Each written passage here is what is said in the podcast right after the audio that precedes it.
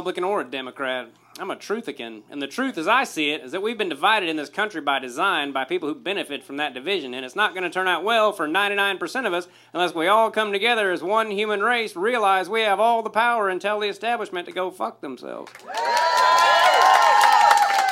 Before Trump won, then everybody was like, these election machines are all fucked up. They shouldn't be connected to the internet, and why are there computers inside them when they just gotta count shit? But then Biden won, and they were like, no, they're fine now. If you're not smart enough to be my friend, fuck you. Hello, everybody. Welcome to the Truthican Podcast, episode 61 with Tim Gaither and Mike Baldwin. Today's episode 61, and it's our first guest, uh, Kali Fontanilla. I was about to say her name wrong, but I got it right. She's a very popular social media influencer, and we like watching her videos, so we are very excited to talk to her. Without any further ado, how you doing today, Kali? Surviving. Yeah. That's the best word way to put it. yeah, I saw your post recently where you said that like you've been kind of anxious lately and depressed about certain things. Um, what what led to that? Because oh. you you seem super confident, so I was just curious. Uh, I was confident three years ago when I was a public school teacher, but this last three years has wrecked me. I mean, it has been. I think. I think everybody's living in a different. I feel like we're in like a, like a dystopian version of this country. You know. yeah. I I think about. I don't know how old you guys, are, but I'm 41, and I think about what it was like in the 90s and the 80s, and it was just completely different world. Even even five years ago and um, i just i started speaking up about what's going on in our public schools and i had no idea that i'd be here right now doing podcasts and interviews and then also receiving a lot of legitimate threats from the left. So um, and that's kind of shaking me. It's shaking me how how evil these people can be. I mean i was just doing a black conservative conference at uw and we had um, someone hack the zoom and expose themselves like wow. pull out pull out their wanky. And there was a child in in the audience. And so hmm. this guy came onto the zoom was yelling at us. It was specifically for us and then turned on his camera and flashed himself. And i've been receiving phone calls from the left recently. And so i'm just kind of getting over it. I mean i know that this is just attacks from the devil but like it's it's I think it's hard being on the front lines. It is right now. It's just hard being on the front lines right now. Yeah. Tell, tell us a little bit about your background. I know you were a sure. public school teacher for what, 15 years? Yes, I was a public school teacher. Very, uh, it was, it's my calling. You know, being in front of high schoolers and middle schoolers is, is, what I where I where I belong. But um, yeah, I taught in California for 15 years. I taught the English learners and the low readers, and I loved what I did but um, the world went nuts three years ago and they shut down our schools for a year and a half and they we were teaching kids via zoom. And um, i also got to see a lot of the lessons that were being given to the students because all the teachers shared the same platform. And i started seeing these lessons that were super hyper race focused that were pro black lives matter that were um, for Women's History Month, they had all of these, you know, lessons about AOC and, of course, every single left leaning politician, not a single right leaning politician, female politician. And I just saw, wow, this is ba- our schools have turned into leftist brainwashing camps. And I decided to expose those lessons online. And because I was seeing them firsthand, and then the rest is history. I started getting a following, sharing what was going on in our public schools. I um, had to resign as well. I, I knew that I couldn't I couldn't continue to be a public school teacher if I was basically taking the lessons from my district and putting them on a website. and so I decided to resign and open up my own school, which is a K through 12 online academy called Exodus Institute. And I've been doing that for the last year and a half. And it's been it's been quite a journey. yeah, I bet. Um, do you have like a lot of students or yeah, we have about 150 students. Our school is doing really well. I'm just not a businesswoman. I it's it's scalable. Like I can have as many students because it's online. I could have a thousand students, but I'm just I'm still learning how to how to be a businesswoman and advertise. But um, yeah, we have 150 students right now, which is which is pretty good for its first year and a half. Was it hard? Sorry. Sorry. Sure. What what happens like uh, if say I'm a parent, I have a kid, I want to take them out of public school and put them into your thing. Do they uh, like how what grades does it go through and and can they go to college or something after Absolutely. saying like how Yeah. do you get it to be th- that what what yeah well first of all thank you thank you for letting me share about it and that's that's something that's part of the reason why i haven't been doing podcasts i've been saying no to a lot just to take care of myself and then i realized wait a second i actually like the podcasts. Mm-hmm. I don't like the big interviews like the newsmax and the big i've, I've done some big speaking en- engagements i'm like Ugh, this is not for me i don't care how much i get paid my nerves is killing me it's killing me. So doing these podcasts are really nice so thank you thank you for reaching out for one and having me on and giving me a chance to say yes and doing what I doing what I love. Um, yeah, it's a it's an online K through 12 fully accredited. We're actually we're nationally accredited. So um, our students can go into any college. They get a real high school diploma. Our teachers are vetted. So we are now branding ourselves as a conservative school, as a right leaning school. Um, at first, we were just saying we don't have the woke stuff you know you don't have to worry about that. We're just basic k through 12 education. But now we are we're we're we're being a little more bold in the fact that we do teach children to we teach children about our great history. We are um, a lot more in the forefront of marketing ourselves as we are a counter to the left. And um and yeah it's it's k through 12 it's fully accredited. It's um we uh we take vouchers. So if you live in a in florida or you live in arizona it can be free for you if your if your school is a if your state is a school choice state. And we are growing. I just need to advertise more. I'm terrible at social media. You're supposed to be like posting about your stuff like every week at least and i do it about Mhm. once a month. But i love what i do. I actually i personally teach the lessons that counter the left so we have other teachers that that teach all of the subjects like math and english and um, science and we have a, a lot of extracurricular uh, subjects as well. But i teach personally teach the enrichment program which is the lessons that counter the left. So for example debunking black lives matter that's in our fifth through 12th grade curriculum. Um, i teach students about uh, what happened in venezuela. So the fight against communism socialism uh, we also do a lot of like um, uh, capitalism type lessons where they learn how to start a small business and stuff like that. how to do their taxes and How to do write a check exactly, and exactly. kind of stuff. Yes, life, life, life skills, and that's a big emphasis on our on our at our school is to teach students life skills, not only the reading, writing, and arithmetic, but life skills as well. What kind of criticism do you get as a as a black woman conservative that you know it, it drives me insane that that some of the things that that people um, black conservatives are the reason that I changed how I thought about a lot of things. Yeah, You know, I started listening to guys like Larry Elder and Mhm. Thomas Sowell, and I I thought about things that I had never thought about before. What's the hardest part? What's the hardest thing for you to hear from people who who criticize you? Well, I get a lot of hate from white leftists, and that's annoying. But I think the hardest is is hearing the hate from other from black people that are still voting Democrat and still on the left. That's I, there's been some reaction videos done about me on YouTube, and there was these three guys that are like they keep making. I, I don't know. They don't have a life or something, but they keep making reaction videos to some of my Twitter posts, and the things they say are just.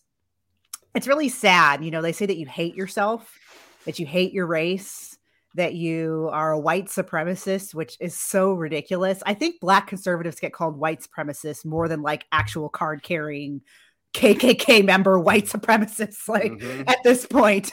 And um and really what we're about is we're we're just about taking advantage of what we have in this country right now.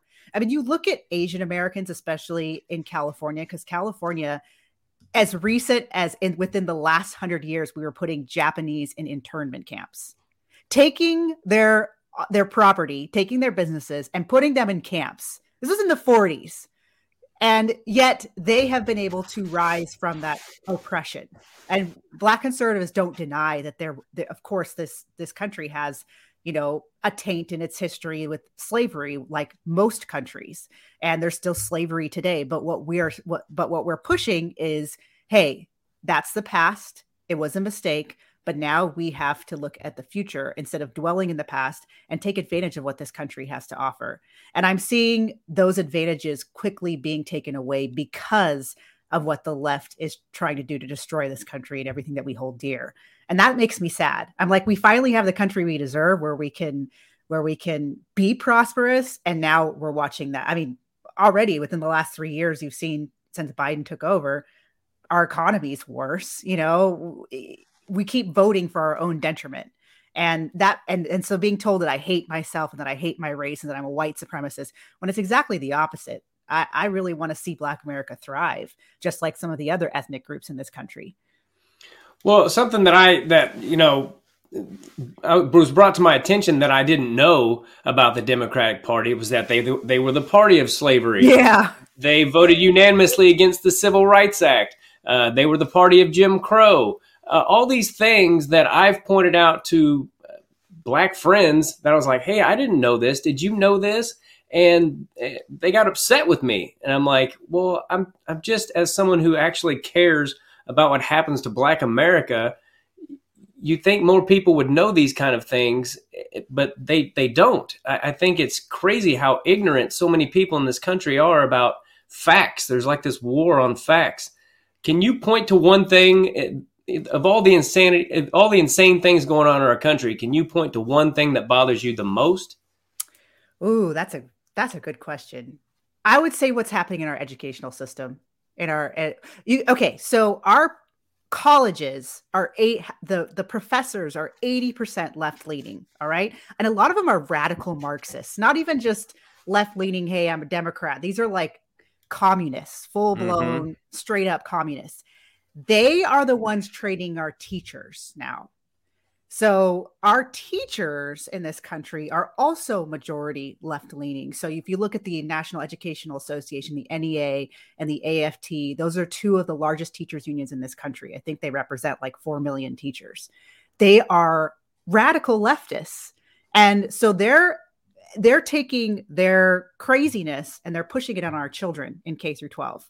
And what I'm seeing that produce is very, very unhappy kids. And that's what they want. They want to create what it is is America, the people of America, the people in America, the people have come to America. We're very good. This is a good country with good people who take advantage of the opportunities that we have here and the freedom that we have here. And they're trying to change that with the young people that they're bringing up right now so that we don't have a generation of kids that are able to um, take advantage of what this country offers and then they're lawless they they're they're totally lawless they hate this country they're struggling with mental health issues that's what they're trying to do and they're doing a really good job at it. I think america should be very terrified of this new generation that's coming up right now. Because if you think about it they are the, they're going to be our majority voter within the next 20 years. Mm-hmm. and if, and if we don't if we don't really work on this work on taking back our schools we're done because these kids are not only just becoming democrats they're becoming full-blown socialists communists um, and they want to tear down this country. And that in fact that's what communism that's how they say communists believe that the way that the only way that you can bring in communism is you have to tear down the country. You have to tear down capitalism you have to tear down the constitution and it doesn't and you don't do it in a way that's intellectual you do it physically that they physically want to destroy this country to rebuild that's what they believe needs to happen they want to kill out the older generations to bring in a new generation for this new utopia that they're supposed to have and that they're that they're pushing on these kids so um yeah i i firmly believe the number one problem that we have right now is is um the education of our children yeah. Uh, do you have any questions, Mike? Uh, I have a few, but I, I, it's just, it's interesting to me. Like, I wonder where it all started, you know, because it's clear to me that, like, the universities, all the professors are left leaning, all the teachers now are left leaning. And if you're not, then, then you're ostracized or whatever. But now there's so many, like, HR people or, or CEOs even that, that brag about their left leaniness and I just wonder where it all started. Whose idea was it originally to be like let's just slowly like teach the kids to be this way. So then 20 years from now, they'll be the ones that can teach everybody to. It just it seems like a like a decades or even centuries long conspiracy. And I'm a big conspiracy guy, you know, like I like to find the fucked upness of whatever. it, Yeah. So I don't know. I don't know what my question No, is. I you're guess. right. I mean, you're right. These these people are in it for the long long game. If you look at some of like, okay, if we're gonna go into conspiracies, if you look at some, it's not even conspiracy, it's just facts. Uh, if you look at some of the writings of like Aleister Crowley and like Satanists and like these creepy people that have plans on how to destroy and and and take away um, just take away the the good morals of the society. You look at what what their plans are. You look at what these communists from the 1940s their plans were to bring in communism into America, and and we're really it's the we're following the blueprint, uh, breaking Mhm. down the families, breaking down morality, uh, bringing in lawlessness, and uh, um, thesis antithesis consensus so they actually want us to be in war they want us to fight they want us to have this lawless society so they can come in and be like hey we need to break down the foundation of this country. We need to take it away. The foundation of this country is racist or whatever and it was built upon white supremacy. We need to break it down and we need to bring in this new era of communism communist utopia. It's not a conspiracy theory. It's it's No. yeah. That that's what bo- bothers me. One of the things that bothers me the most is so many things that are just based in fact. are Like, well, that's a conspiracy, or it's it's not a conspiracy. This country was essentially sold to the central bankers in 1913. Yep. And the year after that was World War One, and then World Mhm. War Two, and on and on and on, because they make money off of that stuff. The people who actually run America. And then, like, how do you feel about about Trump? Not just as a politician, but do you think that he came along because he loves this country and wants to get us back to what the founding fathers intended it to be? Well, I'll share you guys share with you guys a little bit of my background. I used to be very much on the left. And when I say the left, the leftists get really mad at this because they're like, Dem- Democrats aren't the left. You, you know, you hear them say that. Like that doesn't mean mm-hmm. they they love to get into semantics, but they all they all eventually vote for Biden or whatever. They say that Bernie's still a Democrat. So I, I- whatever you guys want to call yourselves, I don't care. But anyways, I used to be on the left. I used to be very I, I when my the first time I was able to vote, I vote I voted for Gore. Um, and then I was super excited about Obama. I was like banging pots and pans when he won, totally into the whole hope.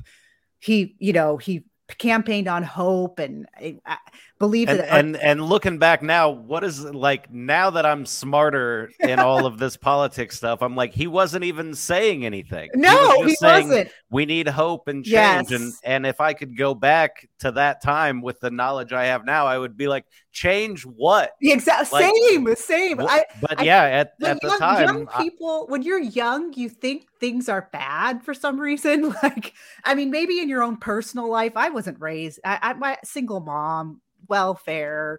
You know, uh, my grandma had to bring us groceries to make sure that we were fed as kids. Lots of hard, you know, hard stuff. But at the same time, I, I'm I'm now aware of the fact that y- you can be whoever you want to be in this country if you put your mind to it. But back then, you know, you have this victim mindset, and and you think that things are bad, and it wasn't. It really wasn't. This country is the greatest country on earth. Anyways, um, so I was excited for Obama, and then you know, I'm still I was still very much in my ideals, very much on the left, and I noticed that Obama cut food stamps, and I was like, wait a second, he, he did the largest food stamp cut cut of my lifetime, and I'm like, okay, uh I thought that he was supposed to be like for the poor people, and here he is cutting food stamps. And then I also w- wasn't into war, and here he was putting us into wars and droning, droning, droning people, right? You know, drone bombing.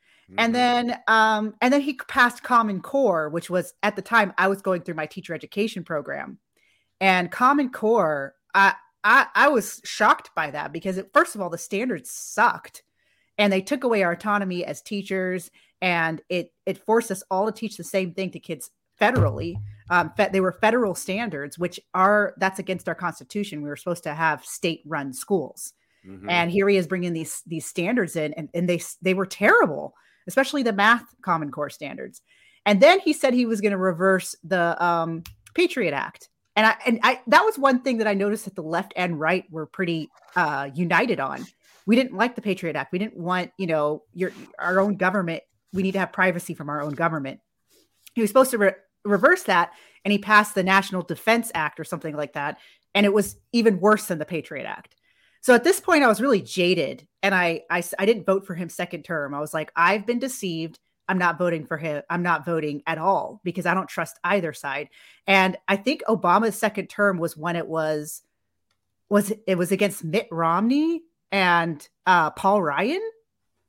Was Yeah. that who was running? And, and we think about that now, and it's like, okay, I was right to not vote for any side during that Uh-huh. time, right? So I I just didn't trust either side of of politics. I was like, you know what? I, it's all my Jamaican dad used to call it poly tricks. Like it's just tricks. It's just there. It it's a uniparty. You know, Obama just furthered the Bush agenda, and I was like, I didn't like Bush, but now we have this guy who's doing everything that what Bush wanted to do in the office, but just he just has brown skin, and so um and so then Trump came around, and he was something different, and I was willing to give him a chance, and I also can't stand Hillary Clinton.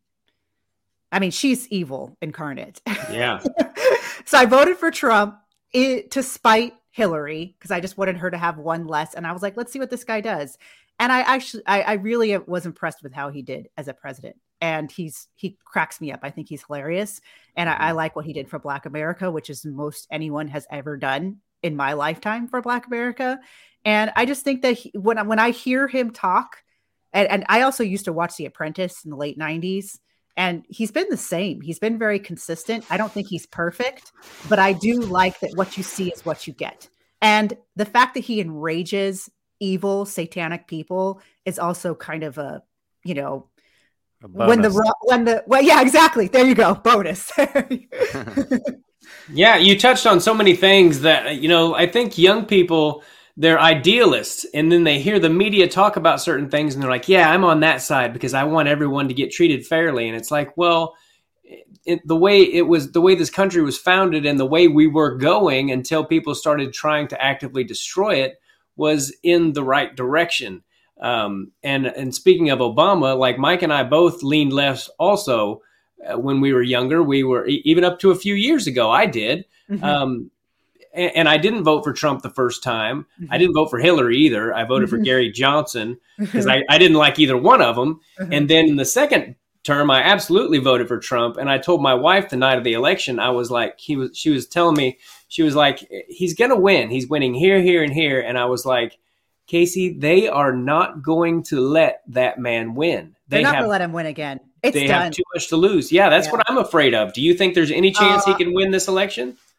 You know what? It's I, personally for me this is i like trump. I i wish that he that he would just he has so much money. I'm like go and just live out the rest of your years and get away because these people they will not stop. They are so evil and whatever they're trying to hide which we know is great evil they are will not stop will stop at nothing to to get him out away and but because that's yeah. what that's what makes me think that there's a plan or something that there's an actual you know that we're we're i i like the q stuff and all that like it, Mhm. they mention like are you allowed to prosecute a, a someone who's running for president and questions like that and it's like uh, tucker carlson said it best you know like they they attacked him they ridiculed him they mocked him and none of that worked. So now they're pressing charges against him. And i don't know if any of that's going to work either. And after that what option do they have but to just try to kill the guy? And Yeah. i and i don't- i'm i'm of the belief that they've probably tried several times already. They just don't and they were thwarted you know and trump's not going to go out and be like we stopped an assassin because that would just Mhm. make so many other people want to be assassins also but i mean the the fact that any one of the things that they've busted Trump on would have ended the career of any other politician in history tells me that there's more going on than just like Trump's lucky and just happened to not get in trouble over the thing that was going to bring down his whole family. You know what I mean? Oh, like, I mean, they from the moment he stepped foot in office, from even when he first ran, they've been after him. They've been. It's pretty. Yeah. I, I do think that there is some divine protection around him. like he is, he has been able to skirt a lot of it, and oh, he's he's also very inspiring. And I miss I miss him being our president because it helped me to deal with a lot of the hate that I've been receiving. To see him so strong mm-hmm. and to mm-hmm. kind of laugh it off and to still enjoy like enjoy life even though these evil people are out to bring him down. And he has so much more to lose than I do right? I don't even have children. He has children that they could really go after. He has a massive amount of wealth that they already have gone after. Um but what worries me though about that is the way they've gone around after all of the people around him. You know like think about Mike Lindell right now. They're they're they, he's been sued so many times and the legal fees that he's dealing with is making him to where he's he's barely hanging on to his my pillow business which was very successful mm-hmm. but i mm-hmm. mean it's millions and millions of dollars they're they're putting what they did to the people of january 6th that that also really worries me that they could put someone in, in prison for 20 years who wasn't even there right but they they have to do that because they have to say that it was an insurrection so yes, then they can exactly. charge trump mm-hmm. with starting an insurrection exactly and, then... and, that's where i think they're going to get him and I, and I, I i the people that are optimistic about this great I'm all for your optimism but i have a feeling if they can lock up the january when once the um proud boys guy got locked up i was mm-hmm. like for not even being there i was like oh oh they're going to be able to get trump they're going to be able to get trump and um and so I, at this point we have to just get ready for the ex- worst but also hope for the best i'm i'm still hoping for the best Good. like Go, I, you do that for me i just i any of these things would have busted anybody else so it just tells me that i I hope none of it's real. There's a yeah. light that's shining right on my face, and I, am gonna.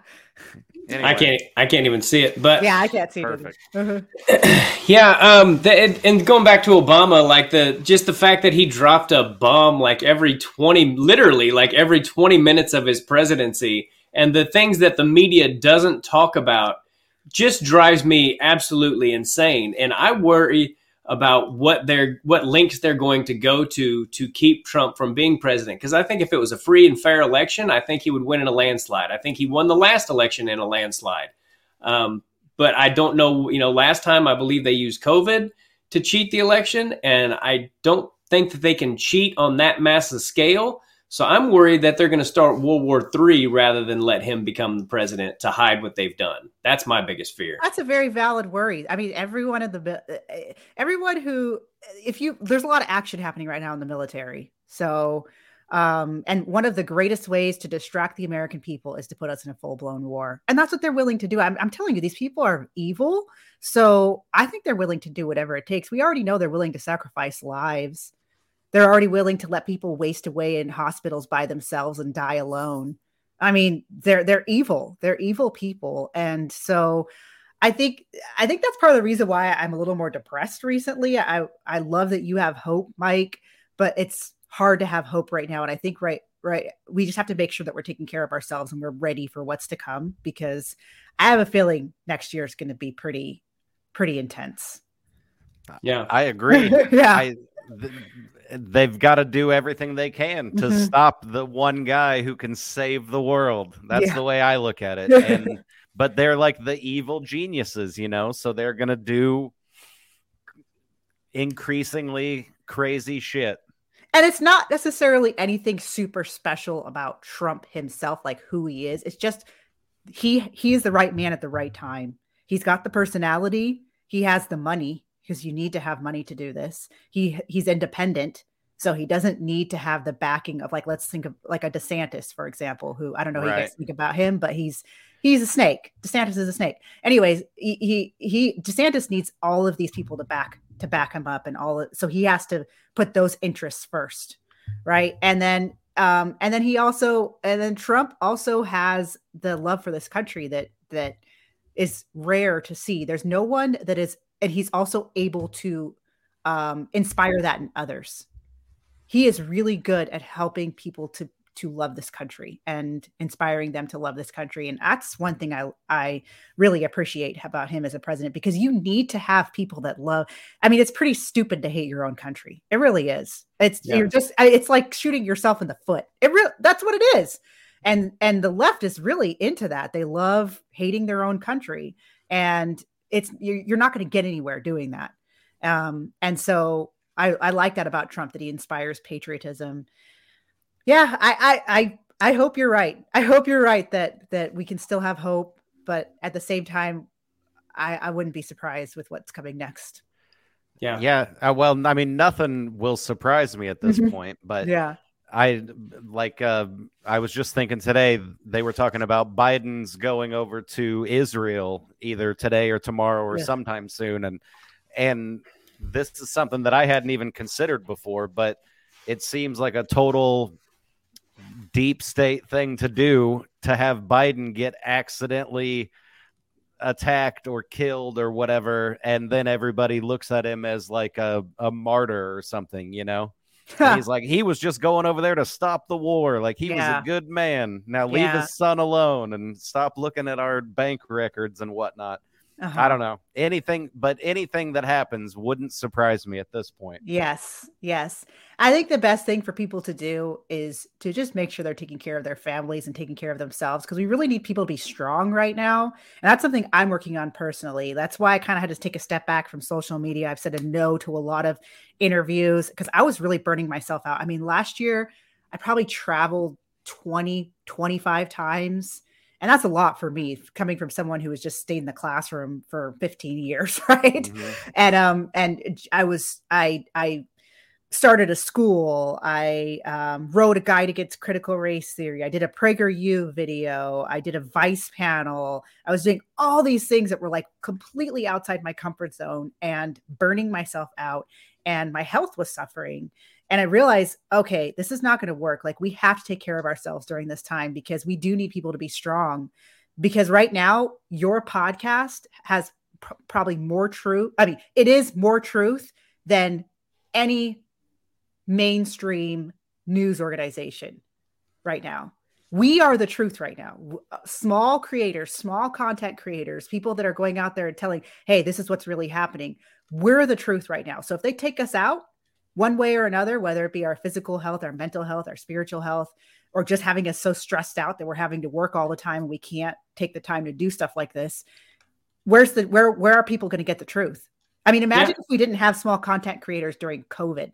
Yeah. And, and, and, and it, it just wears on you when they censor you the way they do. Oh, Like, It's you so know, bad. like when when Mike and I put our podcast up on Facebook, I mean, I sound like a dork saying this, but most of the stuff we put up is pretty popular among our little circle or whatever. And then when we put something up that has some truth to it about what's actually going on in the world, or a clip from our podcast, or just telling us, "Hey, the new one's out," um, all of a sudden it'll have like seven likes or nine likes or something, and it's it's just frustrating because you know that's not the truth. You know most people aren't even seeing that Mhm. um, and, and that can just wear on you, you know, like do you know because you you know that people care, but they do a good job of making you think, well, maybe people don't care about this, but I think they do.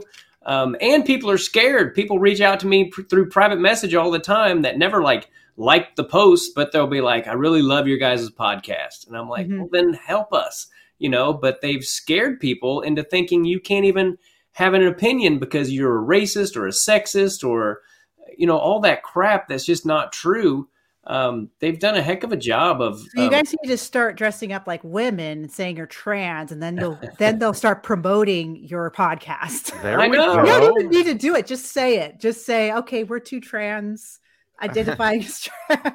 I mean, that's the thing. They will they they will promote uh the, it, it's all very highly controlled. So you, you will be promoted. It's interesting because I've been able to break through the algorithms and break through all of the shadow bans once I started doing my satire videos.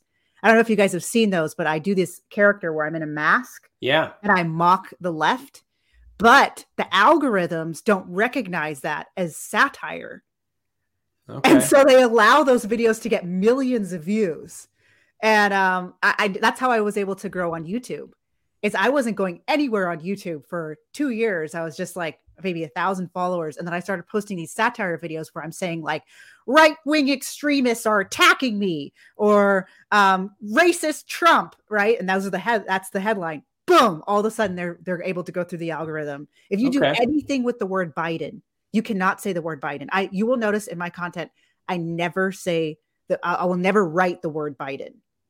Hmm. Um, sometimes I'll say it, but usually I won't even say say the word because they will suppress everything about Biden, every even if it's positive, because they want to control it that much. And so Mhm. you just have to. There's just certain ways you have to get to do to get around it. Because I didn't start during Trump was a really great time. I mean, can you can you imagine there was a time when Infowars was on YouTube for like years? That's how I used to watch Infowars. Like you know, I would just go to YouTube. I I can't even imagine them allowing that now. And that was that was unprecedented when they went and and all of these big tech companies deleted this man from the internet within a day, right? Mhm. And so, um, so, but during Trump, there was a lot, there was, you'll notice that a lot of the people that are really big, that have millions of followers, these conservative commentators, they were able to rise during that time. And a lot of them have big egos. And I'm like, you guys, you guys, you were able to rise when there wasn't censorship. I I don't know where a lot of these other people would be at if we had that same kind of, you know, uncensored environment that was happening during Trump. But it's very different now. You just have to be unapologetically um, consistent in your no matter how much you get banned no matter how much you get shadow banned just keep going just keep going It's uh, one thing that I thought of just now is Tim talking about the people that are like, I, I like your podcast, but I'm not going to click the like button. I'm not going to post anything about it because I think everybody, well, and then you mentioned Alex Jones. And so I think there's different levels of people that are trying to spread the truth, you know, and Alex Jones would be up there near the top somewhere. He was the guy since the late 80s or something that was like, they're, the government's going to kill us all. But then there's people like us, me and Tim, and you apparently now, like we are breaking through to that. Like, I'm not going to keep my opinion to myself. Like, I see the bullshit in this stuff. I'm going to talk about it. And, but I wasn't, like we said, we were Obama people 15 years ago, you know, like everybody is coming through this phase. That's why I'm into the Q shit because I Mhm. feel like it really is a great awakening. You know, Mhm. people at, at different speeds are slowly being like, the news is lying to me, man. And then that makes them realize, like, maybe my school is lying to me. Like, why is my boss lying to me? And, and it's, and now we know a lot of the social media and stuff, they're lying to us. Anthony Fauci was lying to us. Like, Biden's lying to us now. It's like, where does it end, you know? But slowly, more and more people are realizing that everything's bullshit. yeah it is it is and then, then it's like where do you go for truth and and that's the other thing that i want to warn people about is now that i've eh, this last year my following has grown pretty substantially and i started getting contacted by interest groups that have you um, basically retweet or say a certain talking point for money and you don't tell your followers that you're doing it.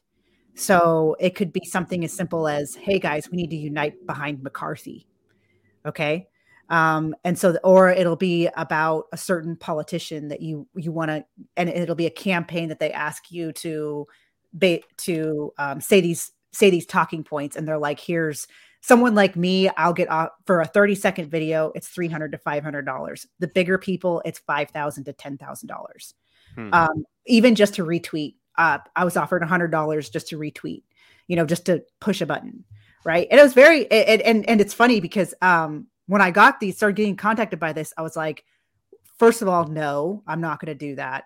I i've always been someone who um I- don't i don't like social media so it's not been a, a, a goal of mine to be like a social media influencer. I didn't even have facebook instagram until covid and i was like my left leaning family wasn't talking to me so i opened up a facebook so i could talk to them right? Um because they were all freaked out.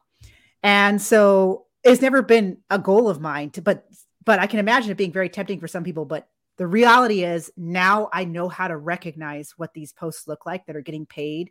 And I, let me tell you 9 out of 10 people with followings bigger or around the same as mine are doing it. So they're doing these posts, these talking points, these videos that are by interest groups. And they're not telling their followers that they're getting paid paid to paid to basically get them and the left does this all the time. They do this all the time. Sure. And it's, it's kind of like fighting fire with fire, but at the same time you cannot we cannot trust our side. I wish we could, but I I tr- I can't trust the average Republican politician. I really can't. And um, I think there's only a few of them that are not compromised. And all these interest groups, you can't trust them as well. And they're the ones that are funding these campaigns. So I was sent a campaign to when McCarthy was first um, voted in as speaker. Um, he we were sent a campaign because you know people were wary of him, and we were sent a campaign to basically say, "Hey guys, let's give him a chance." and at least he did the right thing in, in this blah blah blah and it was and it was funny because i was able to look up all the people that did this that did this campaign and basically got paid to say you know what? We're weary of him but at least give him a chance. That was the talking point. And there was a lot of them there was a lot of people. And um, the big ones do it too. Uh, there was a huge campaign for desantis among social media influencers. So they were given talking talking points to start breaking down people's trust in Trump, and they all did it around the same time. And it was um, it was a it was a paid campaign. Yeah, I don't, I don't trust our side either, especially when it comes to like, y- you know, I talk about 9/11 all the time on this podcast, and I don't know how you feel about that particular topic, but the the official story of it to me is just the biggest lie ever told. And there's so many people that that will not talk about that subject. I haven't even really heard Trump talk about it too much. I'm hoping that if he gets reelected, that he does talk about it. I'm very curious about how he feels about it. Um, but that changed everything for me. That particular topic when I once I started looking into it a little bit and was like, wow, the official story is absurd. Oh, it was very it was what the left was doing at the time. I remember even Michael Moore's documentary Fahrenheit 9/11. And it's funny because now it's like we're not allowed to talk about this because it's the right that's talking about it now. Right. When it was the left, it was totally fine. We were like, yeah, Bush was in on it. We all knew, right? But Yeah. now we can't say those things without being censored. And that's the this is this is what has happened that really worries me is now people are being sued for slander.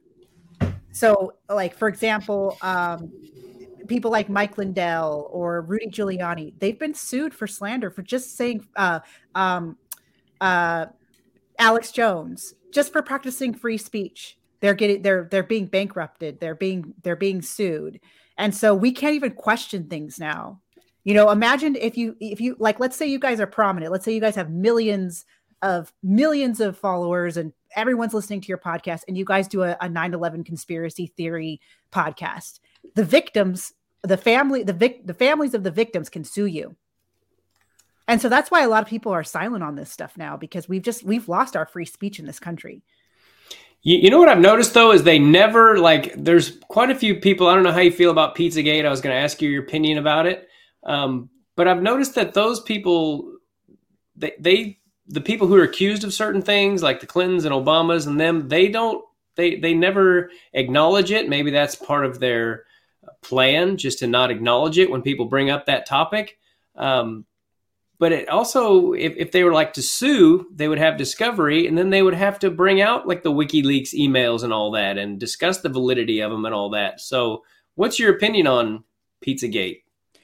Uh, will you remind me of exactly what that is? Because I, I well pizzagate is the theory that some high level politicians are in on some oh yeah yeah yeah yeah okay I just satanic wanted to make sure- pedophilia I and all didn't know if it was yeah. something specific, but well, Hillary Clinton's campaign manager went to a spirit cooking ceremony.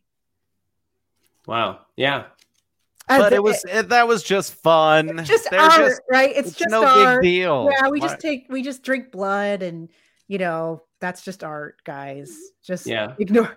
So, um, oh well, I'm a Christian. I I've had supernatural experiences. There's definitely evil Like out what? there. Great, great, great evil. What supernatural experience. I don't really share my testimony. Oh, okay, I mean, I, I, I'm actually that's. I think that's part of the reason why I've been attacked, though, is because God's like, you need to start sharing a little more about who you are spiritually. And I've been kind of because it's something I want to keep for myself. Because everything you share, you get attacked on, right? There's always Sure. some Karen that's just Karens of America that love to put you down. And like my relationship with God is like very, it's like precious to me. And I don't want people to, I don't, I don't, I feel like it's, it's something that I want to keep for myself, but that's not really what you're supposed to do. and you're not, it's like the opposite of what Christians are supposed to do. But at this point, I'm like, I don't want to give them that. But um, yeah, I had crazy, I had a crazy supernatural experience that woke me up uh, 15 years ago. Interesting. Yes, it was over a weekend, and I'm not. I've never been the same. I cut drinking, I cut smoking, I cut listening to bad music. I cut it all because I was like, oh wow, this is real. Like there really is a demonic realm. There's really um, a God that loves you. There's Jesus is real. He's really coming. He's going to be a God of judgment, but also of justice and love. And there is great evil on this earth, and and these people are Satanists. They worship the devil, and um, they've they they look terrible for one. So the devil can't really make them live forever. You know, like that's been one thing for me. I'm like, okay, so these Satanists, these people, they're all depressed. They all look horrible. And then I, and then some of the most uh, Christian people I've been around in my life are some of like real Christians. You know, there's a lot of fake Christians, but real Christians are some of the sweetest, kindest, happiest people I've ever been around. So, yeah. So I, I, I don't I don't really like to talk about it that much because it is really dark what these people are doing. I mean, it's incredibly dark, and I'm a sensitive person, especially when it comes to abuse of children. Yeah. It's what these people are doing is is uh it's beyond words. It's beyond words. It's evil. Yeah. And that and I just in the last week or two with the Israel and Hamas stuff, like I've seen stuff on Twitter that I never thought I would see on Twitter. You and know, it's like interesting that they're allowing it to come through. That's something that I even on it they're allowing some of these images to come through on Instagram yeah. and YouTube and TikTok and and when when you can't even show like a drop of blood without being censored and now all of a sudden they're showing us dead babies and so I'm like Right. why are they allowing this to come through and um because there is there if we had if we got to see even what's happening at the border what truly is happening at the border what these border patrol agents are witnessing with young girls that have semen from 60 different men in them. Um we would be we would be horrified but uh but they don't. They don't show us the images of what's really happening. Uh the cartel beheading people. They behead people all the time. The cartel that's like kind of the way they kill people is they behead them with machetes. And we don't see those images but now all of a sudden they're showing us these images to get a reaction from us because they know again the american people are good and when we see something that is an uh, that is unjust we want justice to be served Well, but and it, they, they choose what they want us to see is basically what i'm trying to say Sure. yeah, and it, and it strengthens Satanists. I mean, they get off, they thrive on pain, you know. So when they show it, the people who are down for that stuff, it doesn't it doesn't make them it doesn't gross them out. It it strengthens them. And I know that sounds crazy to people. It does. It does. That's why they. That's why. I mean, if we want to get into real conspiracy theories here, I'm a Protestant and I love Catholic people, but like the Vatican and the Catholic Church and um, the system of the Vatican, there's a reason why they always are emphasizing Jesus on the cross dead and have very dark images of him on the cross dead, right? Because it's Satan reliving his greatest moment of of killing Christ, right? So yeah, so it's it's I didn't even watch the George Floyd video. That was my very first Facebook post that was controversial. I was I'm, like, not, I'm not familiar with that one. What did you say? I, I uh, so it was just this is a while back. You know, this is when George Floyd happened, and I said, "Nope, I'm not watching this. You guys are sick. Like, why are you? you there's uh, there's stuff that's happening in this country all the time, and the mainstream media decides there's it's called a snuff video. You can look up snuff videos where you can watch people die. They're Mhm. illegal. You're not supposed to. You're not supposed to just watch people be beheaded and watch people be killed and all this stuff. But all of a sudden, CNN is playing on loop this black man being killed, right? And why is it that that the mainstream media wants us to see this these images? And we have mirror neurons in our brains, and um, they want that to be replaying in our head black men dead black men dead black men being killed right? And so i said i'm not even watching this. I mean I'm not, i don't condemn people that did watch it. It was literally everywhere. There was people that changed their facebook their facebook profile picture to his knee to the cop's knee and his face all like mangled right? It was like a cult of death. And these people became insane about it and I remember that that first weekend of protests, the first man that was killed in the, the Black Lives Matter protest was a black man.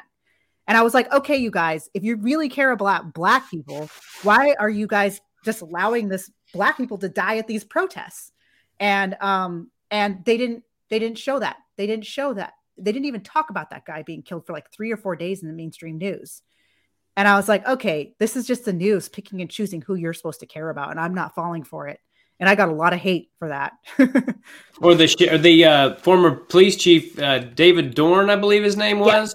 Yeah. Are, are you familiar with him? Yeah. He, he was just trying to protect a friend of his shop and got shot, and they Facebook lived it and all that stuff. And I'm like, 12 people that were killed within those first two weeks at the Black Lives Matter protests, more than the cop had killed in the whole year of unarmed black men and twice as many that got killed in January 6th and they and people didn't even actually die in, on January 6th that was no. all like after the fact yeah um, and to hear it to hear people compare January 6th to 9-11 and all that I'm like everything we're told is bullshit especially really the stuff they put on mainstream media mm-hmm. how do you feel about mainstream media does it make you just want to vomit oh it's such trash but I do check it because I like to know what's what what's being fed to the masses I like to mm-hmm. know what's being fed to my family because a lot of them are on the left. I like to know, oh, great, now I know my mom's going to get scared of COVID again because they're bringing it up, right? And then when it's not, a, then when it's not in the headlines, she's not scared of it anymore. But um, it's it's it's just it's just manipulation. It's just mass manipulation. And the thing is, we've had it our whole time as in in our in this country's existence. It's just that now we they have to be so much more sensational because we have so many people that are with social media and with the internet that are countering them. That was the problem with Trump is that we had Trump had they were saying everything they possibly could about him. He's a Nazi, he's a white supremacist, he's a rapist, he wants to be with his daughter. And these are like not just weird weirdo conspiracy theorists. These are actual news commentators on like Good Morning America or whatever. The View and, and yeah, shit. exactly. Yeah. The View saying this about Trump. Yet he still got more votes. He got more votes at the end of his four years than at the beginning when he first came into office. Yeah, he got the uh, this last him Hitler. They called him Hitler. Like, and yet because there were so many people that were countering their lies. And Isn't that crazy that a guy who who who brought peace to the Middle East, who started no new wars, who made peace with Kim Jong Un, all these things that they said he's going to start a world war and all this stuff, he he doesn't do any of that, and he steps aside, and now all these crazy things are happening uh, war wise um, that would have that never happened under him. Um, going back to what you were saying about like the First Step Act and all that stuff, all these things he did for Black America, and he's still called a racist and all this, and so many people just don't know these things. I saw a video earlier of a woman who was in prison um, in Georgia, and she gave birth in prison, and she was chained to the to the bed and all that while the sheriff watched her give birth. Um, and Trump came along and did away with uh, the 94 crime bill, which has locked up so many black people. Um, and Biden wrote and sponsored that. And the average American has no idea. You know, they, they scream racism and all this stuff. And I'm like, you're voting for the true racist. You're helping them continue what they've been doing forever. It's so. Ugh. But speaking of speaking of that woman, it's really sad that it's take a it's now been maybe four years since the First Step Act around mm-hmm. there, maybe five even. Um, that it's taken that long for people to know about what he did within that act. And that woman went to the White House and and told Trump, "Hey, can you include and make it and ban um, ban them from chaining women to the bed when they're giving birth?" and he listened to her and he included that in the first step act and it's to the point where it's like okay and then when i saw everyone turning on trump so easily this was like a year ago when ron when it was when everyone was saying ron desantis isn't running and i was like yes he is and everyone was like uh-huh. acting like trump was attacking him out of nowhere right um how easily people turned on him. And I was like, you know what? You guys don't deserve him. It's to the point where it's like, I feel like this country should get what they deserve. And we've, we have turned a blind eye to wickedness for a really long time. And that just can't last. You can't just continue to have mercy when you allow so much wickedness. And, um, and that's what's happening right now. I mean, I think about what's going on in our public schools, and it's been bad for since I was in high school. We had rainbow clubs where kids were meeting after school with teachers and talking about their sexual orientation and their sexual lives, right? Like we should have been upset about that 30 years ago. And now we're kind of playing trying to play catch up and it's it's the damage has been done. And in California, they're doing that stuff like as young as five. And I have a, a little boy who's going to be five in November. And um, I'm like, he, he, first of all, he'll go to public school in California over my dead body. Yeah. Uh, I say that all the time. We're homeschooling yeah. him three days a week and sending him to this uh, school that's not public for two days a week. Um, but it's just vile the things that, that they're doing and, and brainwashing these children. And know? it's not, it's not even just, I would say you're if you're if you're raising your child really strong just trust most of them are going to turn out even in the worst environments because i don't want to totally fear monger parents because your work is the most important your mm-hmm. influence mm-hmm. on your child is the most important and there are some parents that can't afford to homeschool and they can't sure. their only option is public school it's just really important that they prepare their kids for what they're going to face and they also need to protect them from the other students. You need to be so careful about who your kids are friends with. And I don't care if they have a hissy fit. Just say you're not allowed to hang out with them. I don't, it, it is what it is. When you turn 18, you can go find that person, which you probably won't because kids change friends, friend groups like 10 times. And, you know, some kids have friends forever, but most of the time kids go through different friends groups and they're best friends for three years and they move on to another one, right?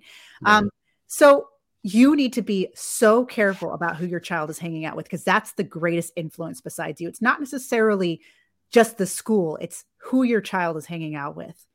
And yeah. that that you can you can still control even with having your child in public school. Yeah.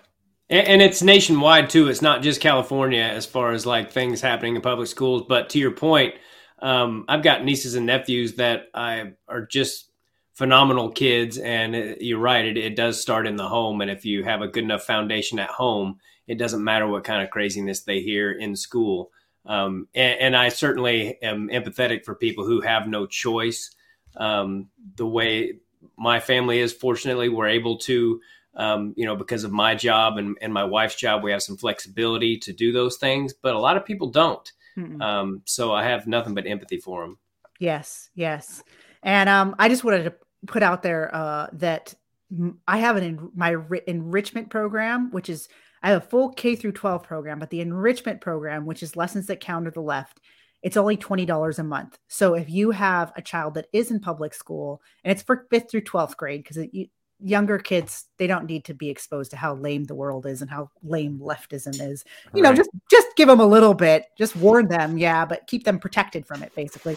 But the but the kids that are older, they're going to be exposed to it no matter how hard you try to um, protect your child from, let's say, learning about what non-binary is and intersexual and all of this weird freak show stuff that we're having to deal with now. Um, it's important to to to to prepare them to have the counter arguments to um, basically be able to stand up for w- truth for the truth. And so my my fifth through twelfth grade program basically um, counters the left and teaches children the facts, the facts of biology, teaches them the facts of um, the founding of this country, the facts about slavery that the left often likes to leave out. Because I have been contacted by parents, several parents, in fact, that wish that they had made sure that their child was solid before they went to college because the college brainwashed them. And now they come back and they don't recognize their child. Their child's some like weirdo marxist. And um and so that program is for parents that particularly that have their kids in public school and want to make sure that they're getting a balanced view of um, the history of this country mainly what are a couple of things about slavery that the average person doesn't know that you're speaking about oh yeah there's a lot so for one the Cherokee owned slaves, black slaves. So they don't teach that in our public schools. They don't teach the they they they want to push this idea that it was only white people that owned slaves ever. you know, they don't talk about um they don't talk about the fact that Cherokee owned slaves or that black Americans, free black Americans owned slaves. And yes, half of the slaves they owned, about 50%, were buying their own family members. But the other 50%, some of them were full on plantation owners and they had like 100 slaves. And so mm-hmm. they'll, if, if you even mention that talking point, you'll get, they'll, they'll call it a talking point for one, and you'll get like, oh, how dare you? That's just a, but it's like, it's, that's a fact of the, that's a fact, you know, that, that there were Black Americans that owned slaves at the time. They won't mention the fact that 90% of the slave trade went to other countries, not the US during the transatlantic slave trade. They went to Brazil. They went to countries in South America. They went to you know where all the white supremacists live. Yeah, the Spaniards. In Brazil. Yeah, yeah. exactly. And then um, they won't mention that you know it was Black American, Black Black Africans that would capture the slaves and deliver them to be sold. Um, they won't talk about how they were treated, the Black African slaves, the, the, the African slaves by other African tribes um, brutal, brutal treatment. Like the Dahomey tribe from the Woman King movie, they they that was total propaganda. But the Dahomey tribe, they would kill when the king would die, they would kill the king's slaves along with the king and bury them, kind of like in Egypt, where they would kill the Egyptian servants along when the king would die or when the mm-hmm. pharaoh would die. That's what they would do in those kind in those countries. I mean, in, there, and we didn't do that here. And then they don't talk about the fact that we have more people in slavery today than there was 150 years ago. It's just our slavery is just overseas now. There's still black people that are being like working as slave laborers, you know, harvesting our cocoa beans and harvesting cobalt. And some of them are children. The average yeah. age of a child slave labor in, in on the cocoa farms is around 11. There's kids as young as eight you know, harvesting cocoa beans sold by their own families. They just don't they don't teach those facts because they want a narrative to be pushed. And so that's a lot of what my my program does is just share kids share kids the facts. I mean, it was an abhor- abhorrent thing, but uh, a horrible ty- abhorrent time in our country. But we were also the first country to have a group in mass say that slavery should be illegal. It was the North at the time, but that was the largest group in the world to say no to slavery. And do you think they push that narrative and, and omit certain information as a way to help divide us all to make, you know, make it seem like, well, it's just Whitey that's evil and and and all of that. Do you think that's part of it, or what's your opinion on I that? I don't think it. I know it. It's it is. So I've done a lot of work exposing critical race theory, and what critical race theory does is America. It's actually really hard to divide people by class in America because so many of the millionaires in this country, the people that are rich, are self-made and they didn't inherit their wealth. And that's uh, so when you divide people by class, it, it you, it's it's really hard to do that because there's so many people that are like, "Hey, I was on the bottom and I worked my way up." I think 90% mm-hmm. of the millionaires in this country are self-made millionaires. And so instead of doing that, they're now doing it by race. So they're doing the the two groups, the oppressed and the oppressor is now whites versus everybody else. And, and then um, they throw in sexuality or uh, religion or yes. basically just anything to mm-hmm. to divide us democrat yes. and republican like yes and like we were saying earlier i i i could probably think of five politicians that, that consider themselves republicans that i actually trust mm-hmm. and the rest of them are like like you said, you know, uh, Mitt Romney and Paul Ryan and shit, and mm-hmm. I'll see, I'll hear news stories about like uh, the the bipartisan effort to do something, and I'm like, who were the Republicans in this bipartisan effort? And they're like, oh, you know, Liz Cheney, and so, and I'm like, that's not Republican like I think about Republican. There's like a few, a handful that. Donald Trump is one. I'd like to think Jim Jordan is probably another one. Uh, hopefully, he becomes Speaker of the House. He lost the first vote as of uh, about 30 minutes ago. Oh, good to know. Yeah. Well, but we'll see what happens. Trump bought us time. I don't think he was supposed to. I don't think they were expecting him to win. I I remember telling my students because I was still public school teacher at the time, and they I taught all the English learners, the kids that are um, you know from Mexico. At um, now we have all types of people coming over our over our borders now, but usually at the at the time, especially in California, it was mainly Mexican kids that were coming in, and um, um, their parents wanted to give them a, a, better life. And I remember my students being so scared about Trump winning, and I and I told them, and I I kept I always stayed politically neutral, but at this, but it was such a heated time in our country. I told them, "Oh, guys, he's not going to win. They chose they chose Trump so that Hillary could win." I remember thinking that. Like mm-hmm. he's just such, I mean, it's Donald Trump. I, I, thought I was like, what is this, a Simpsons episode, you know? And um, and so that's what I thought. I firmly believed that he was not supposed to win. And it and but our election system hasn't become too com- wasn't compromised enough. And we voted him in because we were like, this Hillary was such an unpopular candidate, and Trump, they they shouldn't have let him speak because at first they thought he was just this buffoon celebrity yeah. billionaire guy and then he started speaking and his speeches were like wait a second here. This guy is like this guy's talk his policies are really good. And um and then and there was something about him as a businessman that was like this guy can actually get it done. And so we voted him in and he was a disruptor. He bought us time. I now think they're back on their original timeline. It's been disrupted a little bit they're back on their original timeline of collapsing this country. And I don't think that they're going to let it ever waver again. I think they will. I think. I, well, I, we'll have to see. You have to have me back in a year. I would love to. Yes, I think they had the the 16 year plan. I think they planned on eight years of Obama, followed by eight years of Hillary, and by the end, we were going to be uh, build back better, new world order, slave shit, you know, like a brave new world type stuff yes. where it's like your body is not your own. Your body belongs to everybody and everybody's body belongs to you, like that kind of stuff.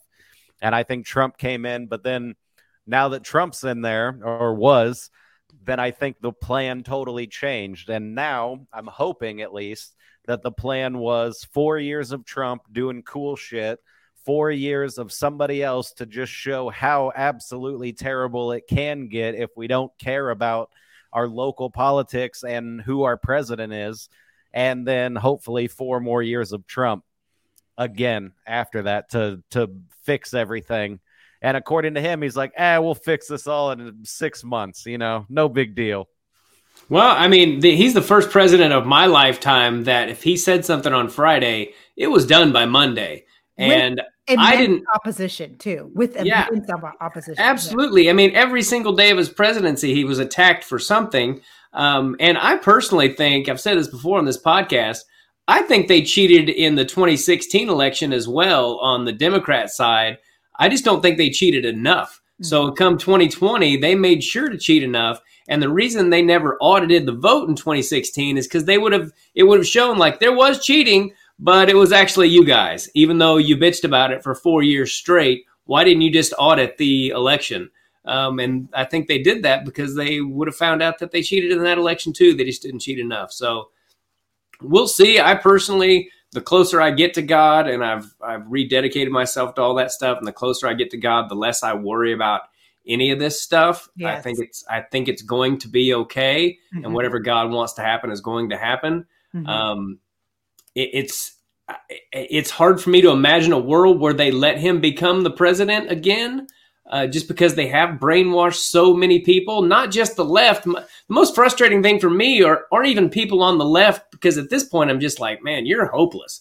But the people who are kind of in the middle and don't really pay much attention, I'm like, you guys are the ones we need to start paying attention because you're not necessarily beholden to one side or another, but we need you to wake the hell up and see that this is not just about politics. It's not just another four year election.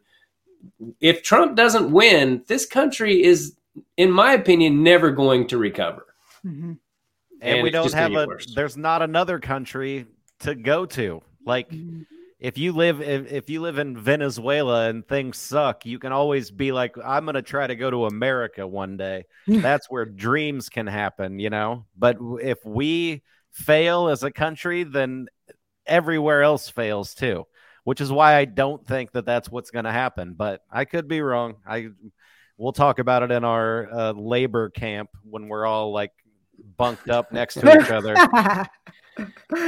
Yeah. Well, speaking of Venezuela, they're like the blueprint of what could happen to us. And if you look at like how that country was going versus how it is now, you're like, holy crap, they're doing the exact same thing um, that ha- that destroyed Venezuela to America, and people are just too blind to see it. I think Americans are so spoiled and lazy and complacent as a whole that they're like, ah, that could never happen here, and they forget how young this country is and how quickly it could all go to shit. yeah, yeah. You know? the the the the good news is that God's people will be okay and will be taken care of. And even you know, I, I firmly believe we are living in the final times of the great controversy between Christ and Satan, and we're seeing prophecy before our eyes. But we already know how it ends. And it is going to get worse. It is going to get worse. It's going to get hard, but that should excite us too at the same time because we're seeing prophecy fulfilled. And so because we know the ending, the ending is really amazing and beautiful and the it, beyond our imagination. Because Yeah. we're like we have Stockholm syndrome here on this earth. We have no idea. We're not supposed to be living with affliction. We're not supposed to have like right now I have a frozen shoulder. It's the worst thing ever. Like I can't work out. I've been gaining weight. That's another reason why I'm depressed. But that's a whole nother. But like we have Stockholm syndrome. We have no idea how much how what we are losing out on living on this horrible decrepit earth where babies die and and um, we get old and we die and there's just all these awful acts this evil acts that we have to we're not even supposed to be knowing about and so because we know that that the way it's going to end and it's going to be very beautiful we need to hang on to that because things are going to get harder especially if we're going to get put into full-blown world war III. I mean, American people, we're so loyal. Imagine when they start sending re re-implement the draft. That's going to be really hard on on on our country. We don't. We're not. We're not. We're strong, but we're not as strong as we used to be 60 years ago Yeah. and 70 years ago. It's a completely different people. Uh, It's gonna. It's it's going to cause a lot of people to crack. And our systems are not as strong as they used to be, and we're also a lot more lazy than we used to be as well. Yeah. Don't people don't we don't have the entrepreneurs like we used to the innovators like we used to we still have a few but everyone's such a consumer now we're all i look at this new generation of young people and they're just like blobs. That's why it's so easy to shine when you're in gen z. When you're a young person right now it's really easy to shine because all these all these kids do all day is spend i used to do a phone fast with my students and have them cut their phone time in half. They're spending 12 hours a day on their phones just staring at screens. It's doling their minds. But um yeah we know how it ends. And so this should should give us hope. It is scary but it should give us hope what we're seeing right now because it is prophecy fulfilled. Yeah. Well, we won't take you. We won't. We won't keep you all day. But uh, is there anything you wanted to ask before we let her go, Mike? Uh, yeah. It, before we did this, Tim was like, "We need to write down questions and stuff to ask her during this interview." and Tim wrote, you know, uh, your relationship with God and and politics and all this. And so I'll read the questions that I wrote. Tell us what are your three least favorite foods? oh three least fa- i can't i don't like mushrooms Okay. those are gross and slimy Mhm. um i can't stand uh gosh raisins and anything You and my wife. My wife can't stand them either. disappointment. Yeah. And then, hmm, just bad cooking in general depresses me. Like when you go out to eat and you pay all Mhm. this money and you get like a really crappy plate of food. eh, that's, I don't like that. I like my own food. I love to cook. It's one of my favorite things to do. In fact, I've been doing a lot of cooking therapy lately just to feel better because it's something I'm confident in. I know I can make a good chocolate chip cookie. I know I can, Mm. you know, make a delicious quesadilla with some homemade salsa for my husband. And that's what I've been doing a lot lately. Have a? Is there a cooking class at the Exodus Institute? we, uh, you know what? That's we should have one. I don't know. We don't have one yet, and that's if you need a cooking class teacher, this guy. You like to cook? I'm I'm sure that you're better than I am, but Uh-huh. I but yeah, no, I like it. It's, It's, uh, fun. Yeah, it's. I therapy. agree. and, I it feels people- really good to like follow a recipe and then have a finished product and and let somebody else taste it and have them be like, "Mmm, you made Yeah. this." Yeah. like Uh-huh. yeah, I like all that. Anyway, Yeah. so that was the one question that I Oh. wrote down. You must be into food. I am. I No, love that's just that's Yeah. that's like a because I hate onions more than Oh, anything, else. Yeah. And so that's always the first thing that I ask people is like, what do you hate? So how do you deal with like salsa? You won't eat salsa? I'll I'll just take the chip and dip it and get Yeah, the juice on it and like then kind of shake it off. Yeah, I I've gotten better, but I remember when the first time I had taught my mom did not let me have fast food as a kid, and I was I thought fast food was like I want it so bad. It looks so cool because this is the 80s and 90s. Fast food was cool at the back then, right? Mhm. Um, and and I finally got Taco Bell for the first time, and it was a bean and cheese burrito with chopped raw onions, and it was like the grossest thing ever. It's like Ugh. the delicious bean and cheese with all these like chunks of raw onion. I'm sure that's really gross to you. The idea. Oh, absolutely. Yes. I've bitten into I at least 10 times in my life I've bitten into a Taco Bell bean burrito and there's cr- crunched on Yeah. an onion and I just, bleh, I just yeah. spit out everything in my mouth. Yeah, raw onions, raw tomatoes for me are two of the I cannot. I, I like cooked tomatoes and I love blackened onions, but when they're raw, eh, Mhm, I cannot stand it. I like tomatoes. Food is so funny because people are like, I can't believe that you would eat that. It's Every like, now and again, I pop a tomato in my mouth and I'm like, "Yep, still hate that." Spit it out. anyway, all right. Yeah. Well, if, if you Well, don't now that Mike's asked the most or- important question, Yeah. um, I'm glad that we had time to get to it because that's what the people really care about. I think. Do Yeah, you have well- a Do you have a, a good like uh, pitch or whatever? Do you want to advertise sure. your stuff and wrap yeah, it and up? people can check me out at thinkexodus.org. So they can go to thinkexodus.org for information about my school. Um, we take donations if people feel called. I cashed out my retirement to open up the school. So my husband and I took a year off to build the whole school and put it together. And we- and during that year, we used our retirement money to do it. And um, and also we're always looking for students. So if you know people that are homeschooling or you um, are homeschooling yourself and you want help with your duties, we offer single classes. We also offer full programs, and um, our enrichment program is twenty dollars a month, and it's that's at thinkexodus.org. Awesome. My my son is uh, like I said, we're homeschooling him. He's only in junior kindergarten right now, so as far as the homeschooling stuff, we're we're pretty good. But I, I would definitely talk to my wife about it because we are going to need help, especially on my end. Um, Once they get wife- older, yeah. yeah, my wife. Well, I, it's a lot of patience to teach the younger ones. I have a elementary credential and a secondary, uh, high school, middle school credential, and the hardest grade for me to teach was kindergarten. Hardest by far. oh yeah, Yeah, it was like I, I remember I was I was substitute teaching for a kindergarten teacher, and she wanted me to spend, I think it was an hour on the number eight, and I was like, "How do you? s- It's one, two, three, four, five, six, seven, eight. Like, what else am I supposed to tell these kids? Like, two circles on top of each other. exactly. Like that's it. Like I, that takes like you know ten minutes, but they they require a lot of patience. Those young ones. Yeah, yeah, I know. I, I, I sometimes when my kid's not being right, I'm like, I'm like, there's something wrong with him. And my wife's like, this is normal, and I'm like, no, it's not. Nobody would have more than one kid if this was normal. yeah.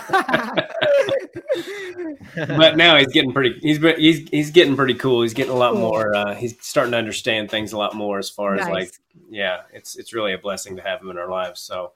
Um, if there's nothing else you want to say, we'll let you get out of here. I, I do have tons of questions I didn't get to, but uh, we would keep you on here all day long if if I did. So, um, yeah, if there's We'll nothing else it you'd like next to say. time. Yeah. we'd love to have you back sometime. Sure. Thank you for getting me out of my saying no to everyone. Yeah, well, we're we're honored that that you said yes to us because Yes. we know we know you're very popular on social media and you're killing it, and we hope you continue to do it. We've used a few of your videos on our podcast. nice. Um, we we break out videos that we relate to, and sure, uh, sure. we, we've used you a few times, so we really appreciate you. well, good luck to you guys and God bless. God bless you. Thank you. Thanks, Kaylee. Thanks, Uh-huh. Kaylee. I keep wanting to call you Kaylee. I'm sorry. It's It's, okay. it's a- you just you didn't say it the whole time, so you just said it at the end. Okay. Well, thanks, Kali, so much. We appreciate you and God bless you. Have a great Yeah. day. Thank you. Okay. Bye bye. All Uh, right. all right, everybody. episode 61 with our first guest, Kali Fontanilla. Um, yeah, there at the end, I'm like, Kaylee, fuck. I'm sure that she's used to it. That's what. uh, yeah, for days I've been practicing her name the wrong way. Like, you so right. anyway, Well, that was fun, we- right? I had fun. Yeah, I thought she's very interesting. I I wish I had a kid so I could send him to the Exodus. Uh, Dot think, org. thinkexodus.org. Yeah, it's rolling across the bottom of the screen there. Did we want to talk? Did we want to show that video, or are we just going to save it for next week or, or Thursday? Let's save it for next week. I feel like this is a, a nice self-contained episode. Okay, cool, man. Well, uh, as always, go to making it happen, M A C A N it happen, and help out little Bo Macon and his family. I've been forgetting to say that at the end of the podcast, but um, yeah, go there and help him and uh, all that stuff scrolling across the bottom of the screen. Follow us on our social medias and uh, tell your friends about us if you enjoy this podcast because we're not going to stop and we think the truth is important and we try to put it out there as best as we possibly can. Um, and if we're wrong about stuff, we're usually pretty good about admitting it. So, Yep. uh, yeah. I didn't yeah. I didn't smoke the whole episode out of respect for our guest. So now she's Yeah. gone. all right, everybody. God bless all of you. Thanks so much for tuning in and take care. Goodbye. Goodbye.